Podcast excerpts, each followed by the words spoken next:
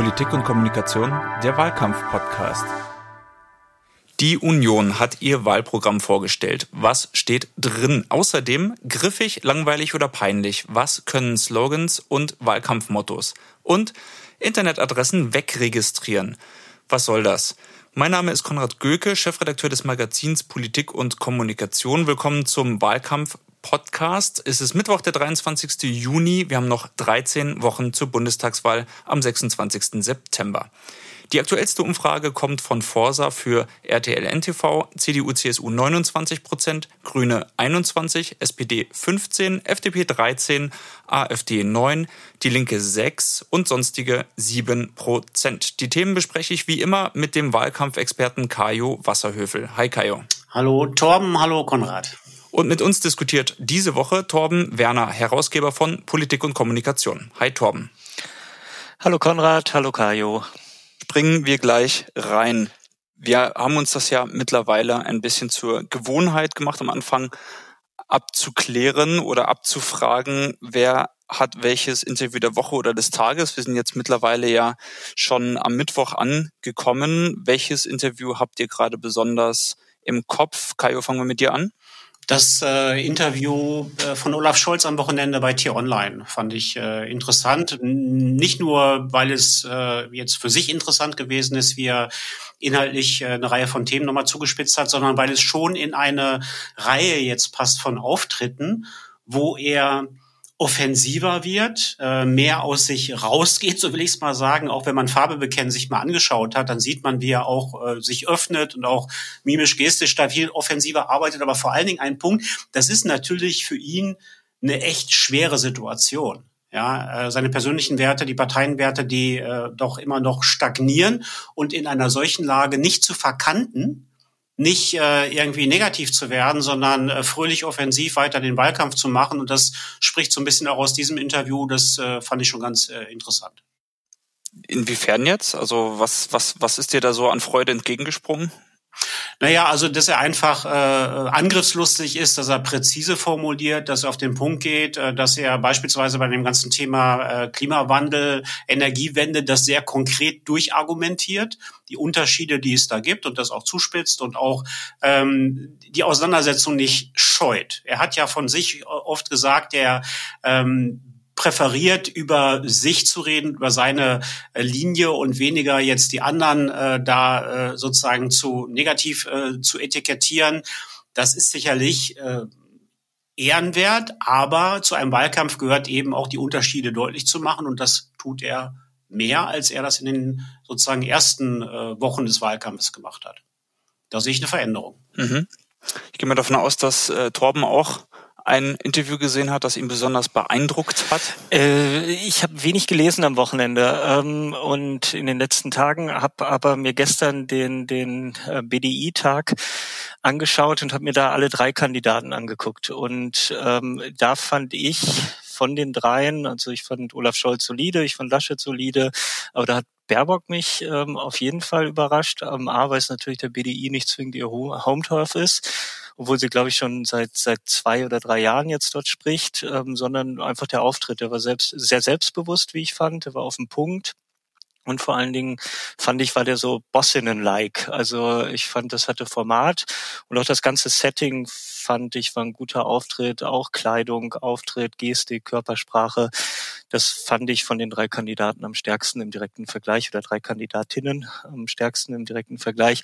Wenn man dann allerdings Sebastian Kurz sich noch angeguckt hat, dann hat man auch gesehen, dass bei unseren Kandidaten vielleicht auch noch rhetorisch ein bisschen Luft nach oben ist. Äh, Stichwort bossig, woran machst du das fest?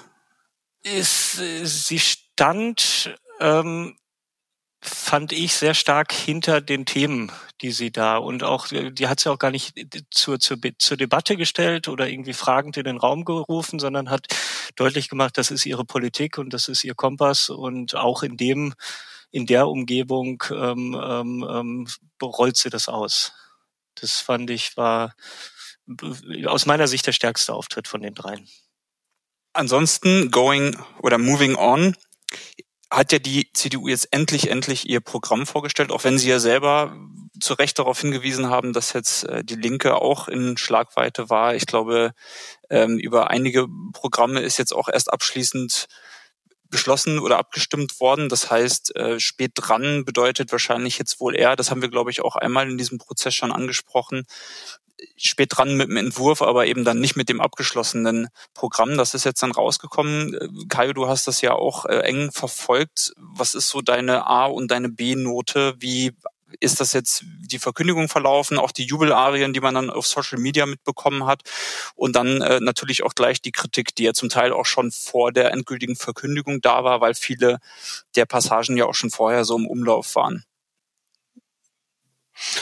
Das Positive, was man darüber sagen kann, ist, ähm, da überrascht nichts. Und das Negative ist, da überrascht nichts. so. Und ich habe eine ganze Reihe von, äh, von Kommentaren äh, gelesen, jetzt äh, gerade äh, nicht nur im Printbereich, sondern auch auf Social Media, ähm, wo sich zwei Stuhl, Schulen streiten, so will ich es mal sagen. Also die einen, die auf Programmatik und Klarheit Wert legen und sagen, wir wollen vorher wissen, was kommt und wofür ihr antritt und wofür wollt ihr ein Gestaltungsmandat mit der Wahl haben. Und diejenigen, das kam dann auch ein bisschen aus der Unionsecke heraus, die sagen, na ja, äh, Programme sind uns eigentlich nie so wichtig gewesen, es kommt darauf an zu regieren. So, ähm, wenn man mal einen Strich drunter macht, ist die Union mit dieser ja, eher taktischen äh, Art und Weise mit Programmatik umzugehen, in Wahlkämpfen immer ganz gut gefahren. Ja, äh, und das hat sich nicht nur in Wahlkämpfen gezeigt, sondern ist auch oft die Erfahrung im konkreten Regieren. Äh, die habe ich selber äh, auch machen dürfen, einmal in der großen Koalition, andere machen die auch. Ähm, da geht's nicht wirklich um die fünfte um Unterlegscheibe. Die Union ist keine, keine Partei, die jetzt wirklich sehr, sehr viel Energie darauf verwendet, sich über Programmatik zu streiten. Das ist ein sehr ausführliches, ja, wie soll ich mal sagen, eine sehr ausführliche Präambel, die man da lesen kann, wenn man in die einzelnen Kapitel einsteigt und sich dann die Frage stellt, wo steht denn jetzt wirklich eine konkrete Buchung drin, die an irgendeiner Stelle etwas dramatisch verändert, eine Weiche nachhaltig anders, anders stellt, eine Belastung klar ausspricht wird man lange suchen und nicht fündig werden. So, das, ähm, das ist sicherlich auch ein, ein solider Spielplan, ich will es mal so formulieren, den die Union sich jetzt auch ähm, gesetzt hat für den Wahlkampf. Ähm, äh, wirklich nicht hart in Konfrontation inhaltlich da reinzugehen, ab und zu mal Hit and Run Richtung linke, grüne, was auch immer zu machen, aber dann wieder in einen eher smoothen Modus zurückzukehren. Man sieht das auch an dem ersten Laschet-Video, was jetzt gestern im Netz auch gelaufen ist, also welche Tonlage da angeschlagen wird. Das ist ein plausibler Spielplan ähm, äh, für die Union und auf sozusagen bei der Ausgangslage, die im Moment da ist, auch schlüssig, in sich schlüssig. Was das mittelfristig, langfristig heißen wird, das steht dann nochmal ein bisschen auf dem anderen Blatt. Ja, ähm, weil es gibt eben äh, einen, einen massiven Konsolidierungsbedarf, der da anstehen wird. Wir kennen die Zahlen aus dem Bundeshaushalt, aus dem Gesundheitsfonds. Gleichzeitig wird eine Steuerentlastung im Unternehmensbereich versprochen. Es wird gesagt, es gibt keine Steuererhöhung. Äh, bei den Abgaben wollen wir irgendwie auch nicht machen. Das und das und das wollen wir beschleunigen. Klimaneutrale Wirtschaft bis Industrie. Ne? Also das kostet ja alles Geld. Und ähm, das sind alles Ziele, wo viele Leute Ja sagen. Aber wenn man das wirklich auch im Regieren umsetzen will, braucht man auch ein etwas, nach meinem Gefühl, ein dezidierteres Mandat, was auch über eine inhaltliche Debatte normalerweise hergestellt werden sollte. Das ist aber in dem Programm erstmal so nicht angelegt. Äh, ich glaube, die haben jetzt diese, diese Station absolviert, auch gemeinsam als Union. Das war ja auch nochmal wichtig. Und jetzt geht's einfach darum, sag mal, dieses, dieses Gefühl, dieses Sicherheitsgefühl und diese Botschaft, ich formuliere es jetzt mal ein bisschen salopp aus, ähm, ja, Stillstand, Stabilität und Frohsinn auch durchzubringen. Ja, so. Ähm, ich musste ein bisschen schmunzeln, um dann, dann damit auch abzuschließen, dass dann irgendwann auch die Überschrift Sicherheit im Wandel auftauchte äh, die sozusagen auch eine Überschrift ist, auch der, aus der sozialdemokratischen äh, Programmdiskussion, die schon, sag mal, gut 20 Jahre zum Teil her ist. Äh, und zudem unter dem Titel gibt es auch Papier der Grundwertekommission der SPD. Also da hat man schon den Eindruck, da ist an vielen Stellen ähm, auch mitgenommen worden, aber man möchte jetzt nicht wirklich ins Kleingedruckte reingehen. Du sagst ja, es wird teuer. Äh, Torben, die CSU, die hätte sich ja gerne noch ein bisschen teurere Sachen gewünscht. Zum Beispiel, dass die Mütterrente dann noch vervollständigt wird dadurch, dass es dann noch die letzten Rentenpunkte auch für die nach 92 geborenen Kinder gibt. Und das wird jetzt aber verräumt, also wurde abgeräumt von der CDU und soll jetzt verräumt werden in ein eigenes Bayern-Programm der CSU. Welche Rolle glaubst du, wird das noch spielen? Und werden diese Punkte dann, wie die CSU relativ siegesgewiss gesagt hat, dann äh, spätestens in Koalitionsverhandlungen doch wieder auftauchen? Das ist, glaube ich, eher eine Frage an Kajo, ehrlich gesagt, weil da fehlt mir dann die, die, die, die Regierungserfahrung. Ähm, ich glaube, erstmal ist es ein Programm. An dir auch. Bitte? Dir auch. Erstmal ist es ein Programm. Ich habe die 140 Seiten noch nicht lesen können, werde sie wahrscheinlich auch nicht im Detail lesen. Stimme aber oder die Kommentierung, die ich gelesen habe, ähm, geht ja stark in die Richtung, die Kajo gerade auch angesprochen hat. Und ähm, aber um auf deine Frage vielleicht halbwegs zu antworten, was ich fand, was jetzt ähm, neben dem Programm, was wahrscheinlich niemandem so richtig wehtut, aber halt auch niemandem wehtut, ähm, äh, hat es zumindest der gestrige Tag für eins gesorgt, nämlich Geschlossenheit zu symbolisieren. Ich fand so den Auftritt, den Söder, Laschet, Blume, ähm, Ziemiak dahingelegt haben, da hatte man jetzt nicht mehr das Gefühl, ähm, da brennt's zwischen den beiden Schwesterparteien ob jetzt alle vier in blauen Anzügen daherlaufen müssen ähm, und vielleicht sehr McKinseyhaft ähm, ähm, ähm in der Bildsprache dann sind. Ähm, ja da hätte ich mir dann vielleicht für eine Volkspartei ähm, ein ähm, bisschen mehr Diversität in der Bildsprache noch gewünscht. Aber grundsätzlich war es, fand ich, ein einheitlicher Auftritt zwischen den beiden Parteivorsitzenden und deswegen glaube ich, da gibt es nicht mehr so viel ähm, ähm Querfeuer außer CSU oder Challenging außer CSU. Den Eindruck hatte ich gestern nicht. Und ich glaube, das war eigentlich für die Partei selber und deren Stammwähler das, das wichtigste Signal. Hm, dann an dich, Kajo, die Frage, wie sehr ist damit zu rechnen, dass dann doch eine Partei in Koalitionsverhandlungen mit sowas um die Ecke kommt und das sozusagen äh, einfach im Gepäck mit dabei hat und äh, die anderen haben damit schon nicht mehr gerechnet? Naja gut, ich meine, äh, im Moment müssen wir ja noch mit sehr unterschiedlichen Konstellationen rechnen aufgrund der, der, der Umfragesituation. Also äh, die, die, die Union ist ja in einem starken Lied jetzt auch gegenüber den Grünen. Ähm, die SPD ist da in einem in einer, in einer schwachen, im schwachen Korridor im Moment unterwegs, was die Umfragen angeht. Aber wenn man sich das mal anschaut, ist der gemittelte Abstand zwischen der Union und den Grünen sind sieben Prozent, das sind dreieinhalb Prozent Swing. Das ist nicht viel. Und der Abstand zwischen, der, zwischen den Grünen und der SPD, das liegt so bei fünf Prozent, sind zweieinhalb Prozent Swing, ist auch nicht viel. So. Das heißt, es kann sich noch eine Menge verändern, mit welchen Konstellationen man wirklich rechnen muss, ähm, die, die ernsthaft im Gespräch sind. So, das wird man nach meiner Einschätzung natürlich äh, genauer einschätzen können ähm, in der zweiten Augusthälfte glaube ich. Da wird man mehr sehen, was wirklich realistisch ist, was weniger realistisch ist. Und dabei spielt auch eine Rolle, in welchen Schüben sich die Wählerinnen und Wähler festlegen. Da glaube ich, dass wir in diesem Jahr sowas sehen wie so einen Kamelrücken. Also, dass wir einen ersten Buckel haben werden, äh, jetzt natürlich schon und auch mit der mit dem Versand der Wahlunterlagen und den Briefwählerinnen und Wählern so sechs Wochen vor der Wahl. Und dann wird es einen hohen Anteil von taktischen Wählerinnen und Wählern geben, weil die Lage eben unübersichtlich ist und das wird zum Schluss passieren. So, ähm, das vorausgesetzt legen sich natürlich die Parteien auch ein bisschen die Karten. Worauf zielen wir ab? Auf welche Konstellation zielen wir ab? Was können wir da durchsetzen?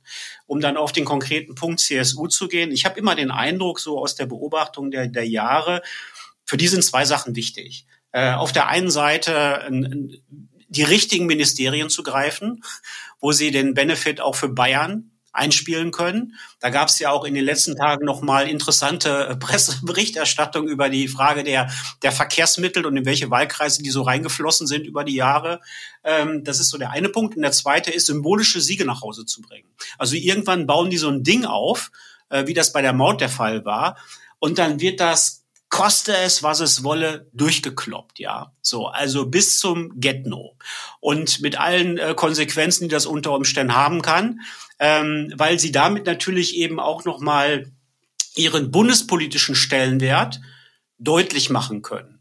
Ja? Äh, wir kennen ja auch alle die Zählungen, äh, wenn man jetzt die, die rein die, die, die, die CSU-Stimmen umrechnet auf äh, sozusagen eine bundespolitische Repräsentativität, dann ist natürlich eine große Distanz zwischen der Zahl, die unter zehn Prozent zum Teil dann liegt, und dem Anspruch, mit dem man auch in der Bundespolitik so unterwegs ist. Das, da, das ist schon äh, interessant, wie die das bisher immer hinbekommen haben.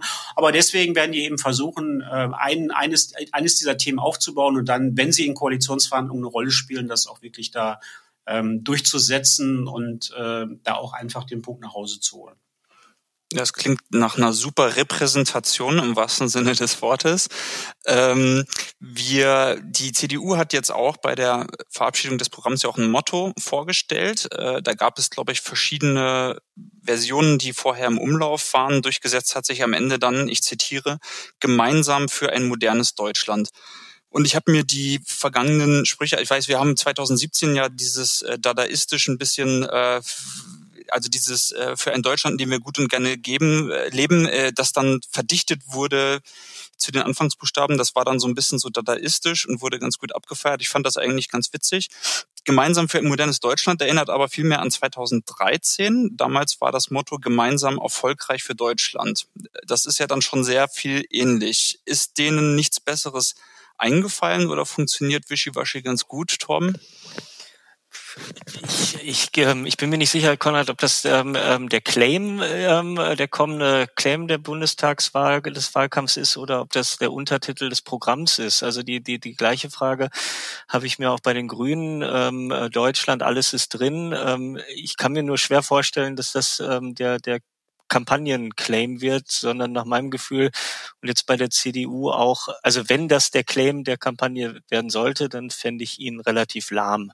Also ich weiß nicht, ob äh, wahrscheinlich die meisten werden keine Erinnerung daran haben, wie es 2017 war, eben weil der auch schon sehr lahm war. Ähm, also das ist ein Problem. Also ich fände ihn sehr generisch, sehr langweilig. Aber mein Gefühl gestern war, das ist der Untertitel des Programms. Aber vielleicht liege ich falsch. Kai, wo ist da ein Unterschied? Ja, ich, ich habe das auch erstmal als eine, eine Titelgeschichte fürs Programm empfunden. Ähm, was jetzt am Ende der Claim äh, sein wird äh, in, in der werblichen Linie, das wird man dann mal sehen. Und ähm, bei der bei dem Titel für das Programm, naja, also bei Unionstiteln irgendwie Deutschland muss auftauchen, das ist schon ganz klar. Ähm, das mit dem Gemeinsamen, da kann man nichts verkehrt machen. Und bei modern als äh, äh, sozusagen Stichwort, um deutlich zu machen, ein bisschen Veränderungswillen haben wir irgendwie auch. War, gab auch schon mal äh, das mit dem modernen Deutschland äh, in der zweiten Schröder-Kampagne. Der Claim ist dann relativ schnell kaskiert worden äh, im Sommer 2002, weil irgendwie alles nicht so richtig funktionierte. Also es gibt die Welt der Überschriften von Wahlprogrammen und es gibt die Welt der Dinge, die bei den Leuten im Kopf hängen bleiben. Mhm. Ja, so. Und das sind dann manchmal so Geschichten wie, äh, Sie kennen mich. Ja, äh, die jetzt gar nicht irgendwie auf mhm. irgendeinem Programm draufstehen. Ähm, und am Ende, was ein Claim angeht für eine werbliche Kampagne, das ist gut, wenn man einen guten Claim hat, aber ähm, der historische Fortschritt bringt es natürlich mit sich, dass schon sehr, sehr viel irgendwo benutzt worden ist, weil man eigentlich auch immer in einem ähnlichen mhm. Sprachraum unterwegs ist. Ja, und ähm, wenn man zynisch ist, sagt man, ja gut, der Claim ist positioniert irgendwie auch das Logo auf der Großfläche. Ja, also dass das jetzt gar nicht so der, der, der zentrale Punkt ist. Ne? Die Frage ja. ist so ein bisschen, ähm, entsteht ein Wahlkampf, eine Botschaft aus einem Guss? Verstehen die Leute, worum es eigentlich geht? Und das ist ja eigentlich immer noch die offene Frage. Also die politische Kraft, die es schafft, zu bestimmen, worüber eigentlich abgestimmt wird, jedenfalls in einer breiten Wahrnehmung, hat einen Vorteil. Wird abgestimmt über die Nachfolge Merkel. Wird abgestimmt darüber, wer die Regierung anführen soll, egal wer Juniorpartner ist. Oder wird abgestimmt über inhaltliche Fragen. Worum geht's eigentlich? Was kommt auf uns zu? Das ist nach wie vor vollkommen offen. Mhm. Und das ist im Grunde genommen auch der Grund, warum unterhalb dieser Scheinstabilität, wo man jetzt denkt, das ist eigentlich alles schon gesetzt und klar, noch eine Menge an Bewegung möglich ist. Wenn wir einen Verlauf nochmal haben der Pandemie, der hochproblematisch ist. Das weiß keiner und wir hoffen, dass es nicht der Fall ist. Verändert das natürlich nochmal die Stimmungslage. Wenn wir ein schwierigen Sommer bekommen, klimatisch oder auch mit, äh, mit, mit schwierigen Situationen, was, was die Wälder angeht und so weiter und so weiter. Wir erinnern uns an die Berichterstattung 2018, 2019. Hat das massive Auswirkungen mhm. auf die Stimmungslage und beispielsweise, ob die Grünen in der Lage sind, diesen Swing von dreieinhalb Prozent gegenüber der Union zu realisieren, ja oder nein. Wenn wir eine Debatte bekommen, die schon in den Blick nimmt, was an finanziellen Belastungen auf Politik und auf die Gesellschaft zukommt, wird das natürlich auch eine Menge verändern und auch eher die Chancen erhöhen, beispielsweise der SPD, den Abstand auf die Grünen da zu reduzieren und sich letztendlich doch mal wieder ganz anders ins Spiel zu bringen. Und von daher die Slogans, die da jetzt auf dem Programm stehen, sind irgendwie ganz, ganz nett, so will ich es mal sagen, und jetzt auch überraschungsfrei. Äh, aber der eigentliche Punkt ist, wer versteht eigentlich am Ende am besten, ähm, ja, worüber die Abstimmung in wie viele Tage haben wir noch? 96 Tagen ablaufen wird. Äh, ich, ich kann das voll nachvollziehen, was du gerade gesagt hast, Kajo. Ähm, äh, gedanklich hatte ich aber gerade das Gefühl, dass ähm, du hast eben von dem Swing zwischen Grünen und SPD gesprochen, ähm, dass dann ja nach der Analyse doch Olaf Scholz eigentlich die, die schlechtesten Karten hat. Weil ähm, egal welche Effekte, also so allgemein Wetterlageeffekte wir haben, äh, Verschlimmerung oder Verschlechterung der Pandemiesituation, wird er als Regierungsteilnehmer mit in Sippenhaft genommen. Ähm, wenn ähm, äh, keine Ahnung, also äh, da ist er ja immer drin und auf der anderen Seite Annalena Baerbock und auch Armin Laschet haben ja immer noch das Potenzial zu überraschen, weil noch nicht so gut bekannt. Bei Olaf Scholz fällt es mir schwer nach, weiß ich nicht, wie viel Jahren Regierung, Minister immer exponiert gewesen, da noch ähm, ähm, Überraschungspotenzial zu sehen. Also wenn der Kandidat überzeugt und nicht die allgemeinen Wetterlage. Also siehst du da das dann nicht schwierig für die SPD? Der Weg, der Weg für, für die SPD und für ihn ist am steilsten. Also das ist überhaupt gar keine Frage. Ja. Ich, ich, äh, das, das sehe ich auch. Ähm, ich glaube nur, dass man Fehler machen würde, das jetzt mal eben so wegzubuchen. Mhm. Weil es kann einfach sein, dass wir eine Situation haben in einigen Wochen, wo die Leute schon merken, oh, da geht so ein bisschen mehr. Ja, und irgendwie, wir müssen uns auch verändern, da muss sich was verändern. Das geht nicht einfach nur so mit ähm, ja, fröhlichen, äh, fröhlichen Verwalten, ich will es mal so formulieren. Ähm, und wir möchten da auch wissen, dass das jemand kann. Ja, so. Das, wie gesagt, das ist eine, das ist eine, das ist nicht die plausibelste Entwicklung. Das ist mir vollkommen klar, wer im Moment so da drauf schaut. Ähm, aber ich es gibt eine ganze Reihe von Faktoren, die ähm, zusammenkommen können, ja, und einfach dann auch äh, das Bild, was wir jetzt haben, ein bisschen auf den Kopf stellen. Ja, das, das, das ist einfach nur mein Hinweis. Ja, und das Bild ist ja auf den Kopf gestellt. Also äh, wenn wir uns jetzt die Werte ähm, gegen die vor vier Wochen spielen, da hätten wir nicht erwartet, dass da so viel Dynamik drin sein kann in so kurzer Zeit. Also ja, aber das heißt ja auch, äh, wenn wir, wir hatten ja auch schon mal drüber gesprochen, wenn die Parteienwählerinnen und Wähler generell abnehmen und die Leute eher mhm. kurzfristiger sich entscheiden. Äh, und das haben wir ja auch gesehen bei den Wählerwanderungen in Sachsen-Anhalt an verschiedenen anderen Stellen auch. Ähm, dann äh, bei all dem, was jetzt noch kommen kann, ja, in den nächsten Wochen, ähm, sollte man dann nicht zu früh sozusagen die Wetten abschließen. So will ich es will ich's einfach mal formulieren. Ich finde es ganz interessant, dass du gesagt hast, dass am Ende ja die Slogans, also wir sprechen ja eigentlich auch immer von einer Mehrzahl, was am Ende nicht nur auf dem Programm steht, sondern auch auf den Plakaten landet. Und da habe ich bei der SPD gefunden, Zukunft, Respekt, Europa. Und da redet ja im Moment eigentlich niemand drüber. Ähm, ist das äh, nicht ein Problem dann für die SPD? Oder ähm, kann sie vielleicht dann auch einfach mit einem neuen Motto, einem neuen Spruch reinstoßen und versuchen, versuchen, sich irgendwo ranzuhängen. Von mir, von meinem Gefühl her war das ja ein bisschen der Versuch selber, vielleicht den Wahlkampf auf eine Spur zu lenken, wo man seine Heimstärke gesehen hat. Einfach gesagt hat, das sind so Themen, wenn wir darüber sprechen, da bringen wir unsere PS auf die Straße.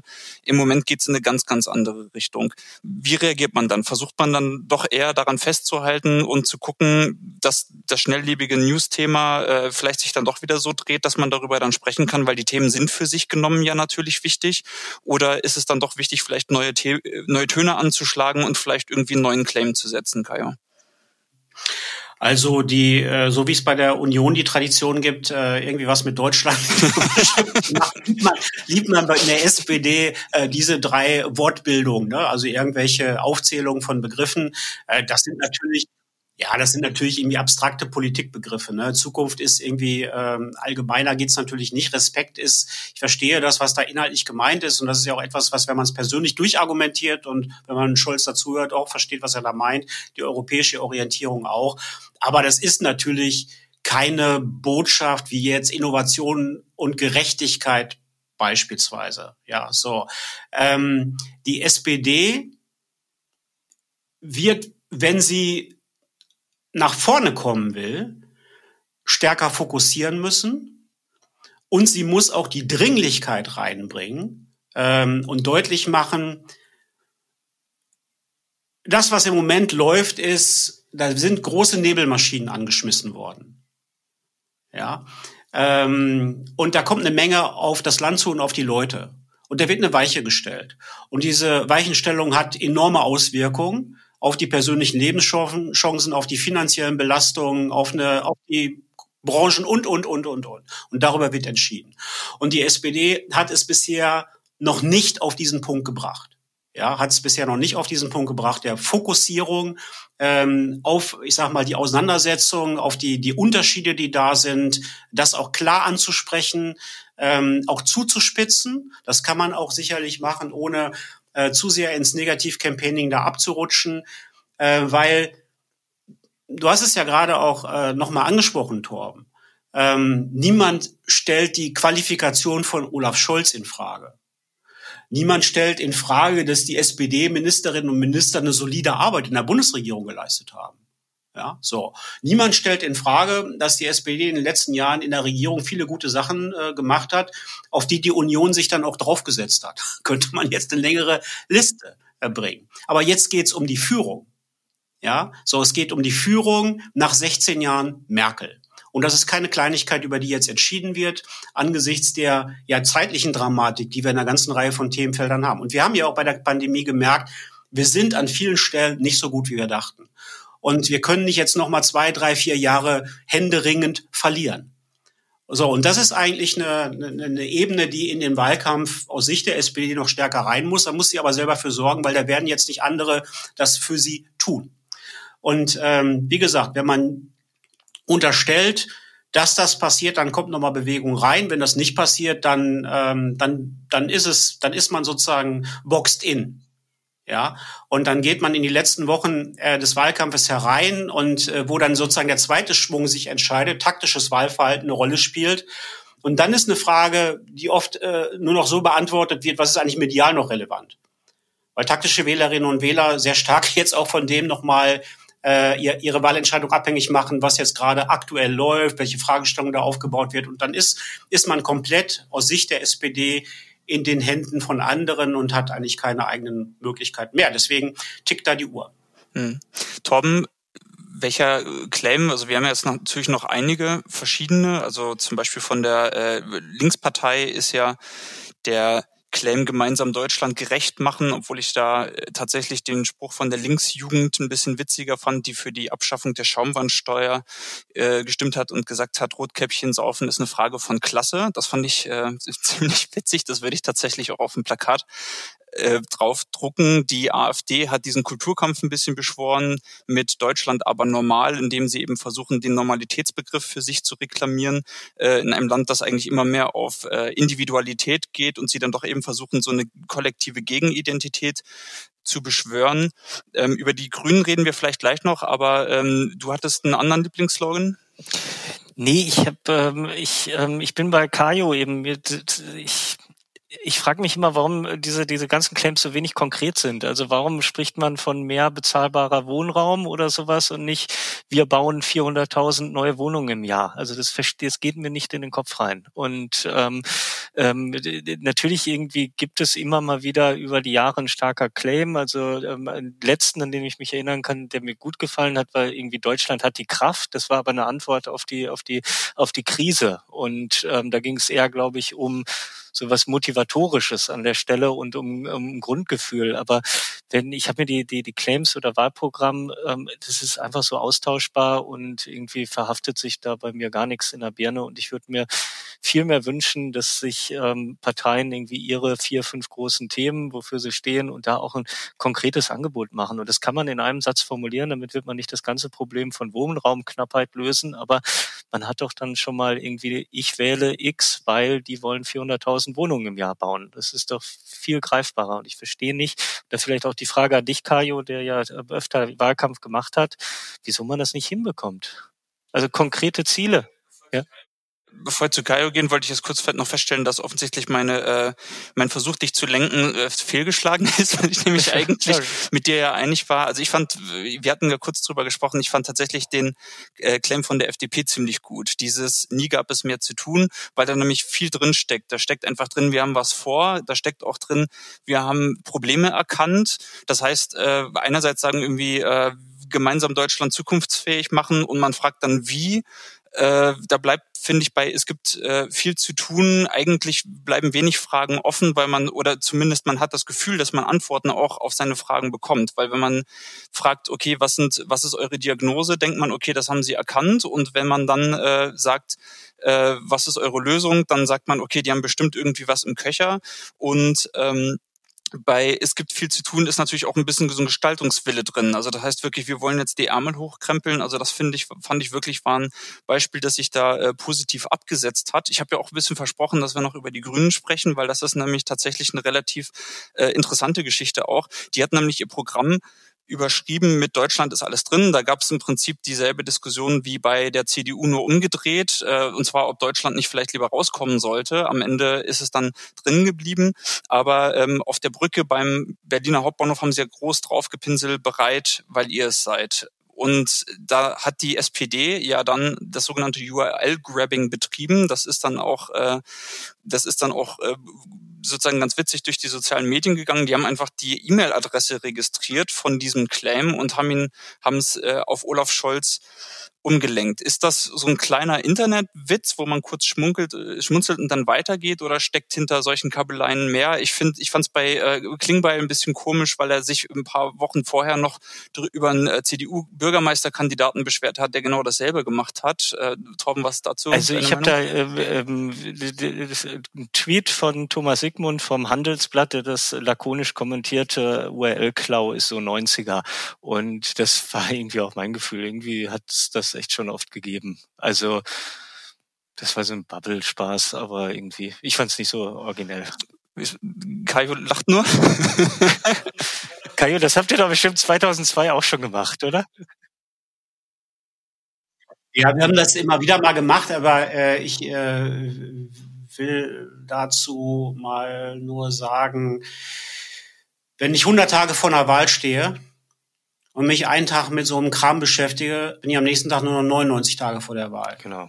So, das heißt also, worauf konzentriere ich mich eigentlich und auch die ganzen Strukturen? Ähm, und da braucht man eben eine Vorstellung, was ist eigentlich ein klarer Lösungspfad für einen selber? Was sind die Themen, was sind die Formen? Und darauf muss man alles schmeißen, was man hat. Und äh, da geht es nicht darum, ähm, ich sag mal ein bisschen, überspitzt jetzt mal ein bisschen viele Fans mhm. im Netz zu veranstalten. So, äh, das ist das eine dabei. Das andere dabei ist aber eben auch, ich habe dann gedacht, na ja, also die Professionalität der Grünen-Kampagne handwerklich, da kann man eigentlich immer mehr Fragezeichen machen, weil eigentlich darf sowas auch nicht passieren. Ja, das, das, das äh, will ich auch mal äh, sagen. Ich hätte es besser gefunden, einfach zu sagen, wir haben sie, ihr habt ihr, ihr, ihr, ihr habt ihr die. Ne? Also äh, einfach auch gruppendynamisch, aber geschenkt. Also für mich ist der entscheidende Punkt, ist wirklich äh, die ganze Kraft und Energie, wenn man gewinnen will, auf das Hauptthema, auf die Hauptlinie zu konzentrieren und sich nicht da irgendwo im Netz in irgendwelchen Vierlefanz zu verlieren, wo ein paar Leute das gut finden, andere weniger gut, das bringt überhaupt gar nichts. Das ist ein starkes Schlusswort. Ich würde scheiden mit noch einer letzten Vierlefanz-Geschichte. Die äh, Union hat nämlich tatsächlich ihre Hausaufgaben gemacht und die Internetadresse ihres Programms ein guter Plan für Deutschland reserviert, was aber andere allerdings von der FDP nicht davon abgehalten, ein besserer Plan für Deutschland und der beste Plan für Deutschland.de auf das äh, auf die Internetpräsenzen des FDP-Wahlprogramms beziehungsweise des Wahlprogramms der Julis umzuleiten. Aber auch hier hat die SPD, glaube ich, am Ende die Krone äh, gewonnen, die Fürlefanz-Krone, wenn wir so wollen, weil der allerbeste Plan für Deutschland.de geht dann doch wieder auf das Wahlprogramm von der SPD. Und mit dieser kleinen Anekdote. Dafür, und dafür gibt's bestimmt auch einen Kannleien ähm, für die Werbeagentur irgendwie. Genau, ja schön. Also das äh, davon kann sich am Ende wahrscheinlich können sich auch nur die äh, was kaufen. Im Prinzip bestätigt das ja am Ende wieder das, was Kaio gesagt hat. Ich danke euch beiden für die Zeit. Wir sprechen uns wieder in zwei Wochen. Danke. Tschüss. Ciao.